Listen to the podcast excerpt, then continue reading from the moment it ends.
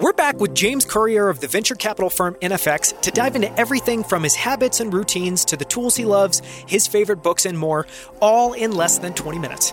This is 20 Minutes, 10 Questions with James Currier. Let's get started. James, thank you so much for coming on the show. It's wonderful to have you. Oh, thanks for having me. So this should be a lot of fun. We try to keep these conversations to 20 minutes, so they're a little bit faster paced, and we'll ask you the same 10 questions that we ask every guest. Are you ready? I'm ready. So the first question is what have you been excited or fascinated about recently? Recently, I have been fascinated with the concept of bonding curves, which are the ways in which you draw nodes into any network. And a network could be your company, a network could be your family, a network could be a party you're throwing, a network could be a cryptocurrency that you're launching. And we don't typically think of bonding curves but they're all around us. We just don't see them. And I've been studying them and I'm trying to formulate my own language and ideas about them. So I've been spending a lot of time on that. Yeah, I'm eager for you to publish something on that because that idea is fascinating.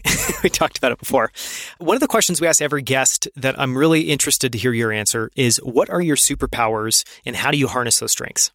Yeah, so I think my superpower is probably seeing the big picture. And I got that from my dad and I got that from my education. Studied a lot of Greek philosophy, studied a bunch of history, studied religions. And so I don't know why, but for some reason I pull back a lot and I see the big picture. Now, why is that a superpower? It's because that one superpower gives you a number of sub superpowers, which is that you become more authentic because you see the big picture. You're not so tied up in the moment. You can be more authentic and genuine. It lets you be more generous as a person. So it brings out generosity once you see the big picture. Like, ah, you know, if I make fifty thousand dollars or sixty thousand, it doesn't really matter. It's a lot of money, and so you can be more generous.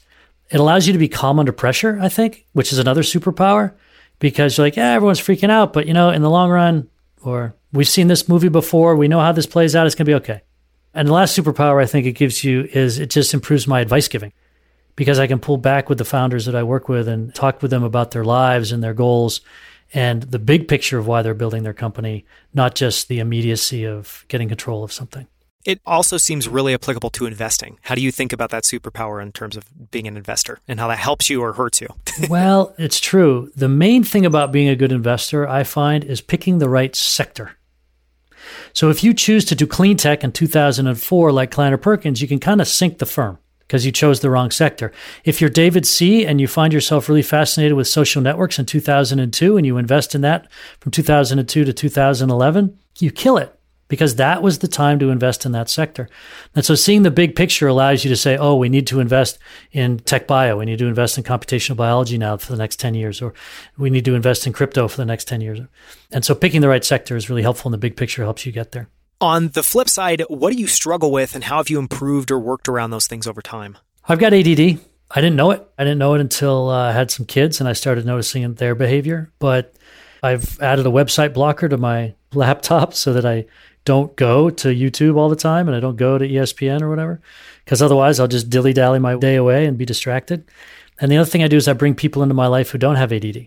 So my wife my business partners, the guy I founded four companies with for 14 years. His name is Stan Chudnovsky. He runs Messenger over Facebook now.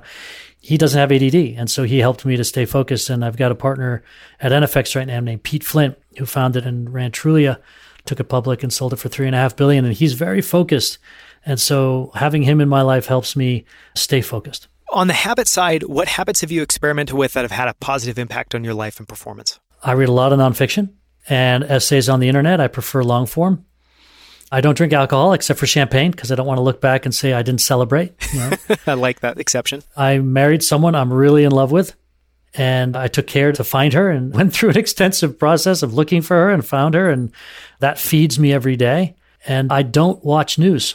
I only consume tech news. And that allows me to focus on the future and on the positives of what we're building and how humanity is going to progress rather than looking at the day's current malaise. I love that answer. On the health side, what is your approach to diet, exercise, and sleep? And how have those things evolved over time? I try not to eat sugar, although I eat too much chocolate. I don't eat a ton of carbs. I do eat raw things, raw eggs, raw meat, raw vegetables. And I exercise, but not too much. You know, I might exercise twice a week, three times a week. I bought a $300 gym from Walmart and it delivered it to my house, and I can do all the exercises I need in my garage. I've got a $150 stationary bicycle that I bought from Big Five that I've had now for five years. It just takes a nine volt battery, works every time. And then I go hiking a lot. And that's about it. I don't obsess about it, but I don't ignore it. I try to find that middle ground.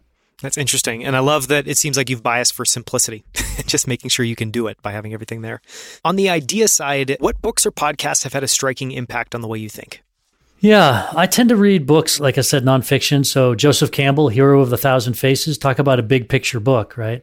About the hero's journey and how your life evolves. It's driven by your biology. I love books like Niall Ferguson's The Square and the Tower, talking about networks versus hierarchies, or you know, recently I picked up uh, Graph Theory and Complex Networks, which I think is really fun. A guy named Van Steen did that. Books like Scale by Geoffrey West. I think everyone should read that. And then things like A High Growth Handbook by Elad Gil. These are good references. It's a classic, classic book. I'm going to add in one question. So we're technically going to ask you 11 questions, but this question I have to ask, which is one resource that you have on your site that is incredible is an article called Your Life on Network Effects. Can you talk about what is in that article and why you think it's been so interesting and well received by people that have read it? Yeah. So I've been studying network effects now for 16 years, and that has allowed through the lens of startups and building large companies. And that has allowed me to basically think network in an evolving group of discussions with people in their 20s. I'm now just into my 50s. They were amazed. Their eyes got incredibly wide when I started talking with them about the implications of thinking network, about who they date and who they marry, what jobs they take, what cities they live in, what cars they drive, all that sort of thing. They couldn't believe the clarity it was giving them to think network. And I realized that we had sort of walked into a new world of how to perceive the world. And so I wrote this article called Your Life on Network Effects. And it's been one of our more popular blog posts. And it lays out how you should think about your life through the lens of how networks affects you. So an example would be choosing a school that has a lot of people in it versus choosing a school that has the right professor for this thing you want to study and choosing a school based on who the alumni are going to be because that's going to affect you for the next 60 years. And so my son, my youngest son, having read the article, chose to go to the public school with 500 kids in his class versus going to the country club private school with only 80 kids in his class. I think he's been really happy with the decision. It seems like is kind of one of the principles there that most often the best answer is to default to the best network. is that kind of in all areas of your life? Yes. Yes. Which is really interesting. That's it. And if you look at my cohort in Silicon Valley, who all moved here in the 90s, all of us have basically earned more money than we need, regardless of our IQ, regardless of our talents. Just the fact that we were in this network, just the outcome was inevitable. Really interesting to watch. Yeah, it is really clarifying and interesting to just, yeah, how many things that might seem mysterious can be explained by the power of the network behind it. On the tool side, what tools do you use to manage your work tasks and time? I mean, you talked about that browser extension that blocks. Are there other examples? Yeah, I mean, I've got the standard Apple suite. I use the basic stuff. I don't use anything too fancy. Again, because of the network, like if you use Superhuman, then there's all sorts of tools and integrations that you can't do with the rest of your company in terms of my company helping to use my Gmail address book and my pace of emails and whatnot and helping me out to manage my workflow.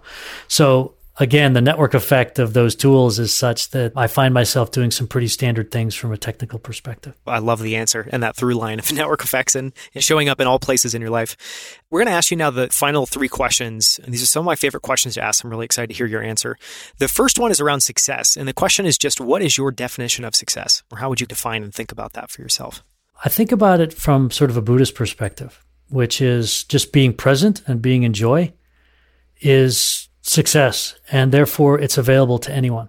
I would never want to define success as something that's not available to someone who was born disabled or was born in a tough family, which was not their choice. So that's really sort of my definition of success. And I then think beyond that, it's to be able to fully express whatever gifts you are given, whatever they are, whatever level they are. And we all have different gifts at the beginning genetics play a large role. I have four children, four boys that are all within three years of each other. So I've been able to watch this experiment And their genetics were there when they were little. And anybody who doesn't believe genetics plays the major role in how we turn out doesn't have a bunch of kids and doesn't watch them grow up. And we all get something different at the beginning. And success is fully expressing whatever you were given. It's a beautiful answer. My favorite answer today. On the flip side, what is one of your favorite failures? And what we're trying to get out there is something that didn't work for whatever reason, but that taught you something valuable, propelled you in an interesting or better direction.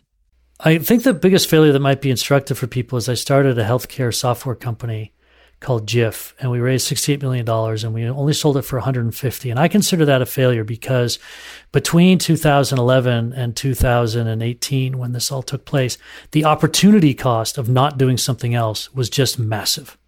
And getting into healthcare was the biggest mistake of my career.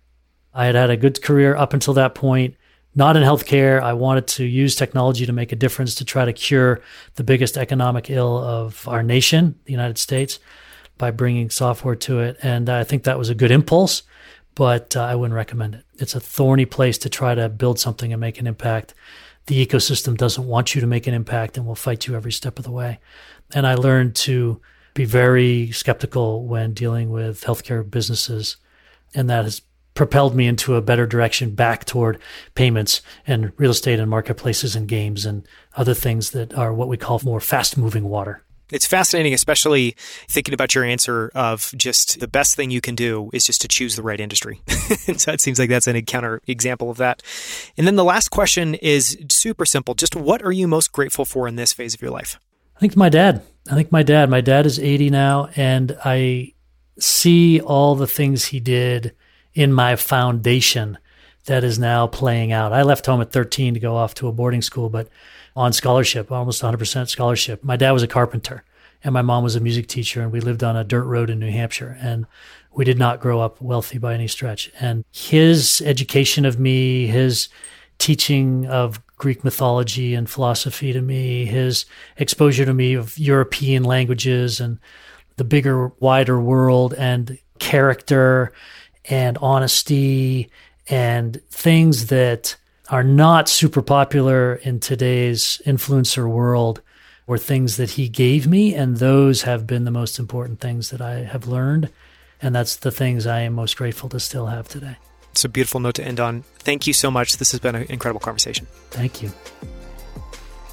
For more from James, listen to our long form conversation all about investing in and building companies that harness the power of network effects in episode 47. You can find the show notes and transcript for this episode at outlieracademy.com slash 47. At our website, you can also find more incredible interviews with guests like Scott Belsky, Kevin Kelly, and the founders of Titan, Rally, Primal Kitchen, and other incredible companies. Thank you so much for listening. I'll see you right here next week on Outlier Academy.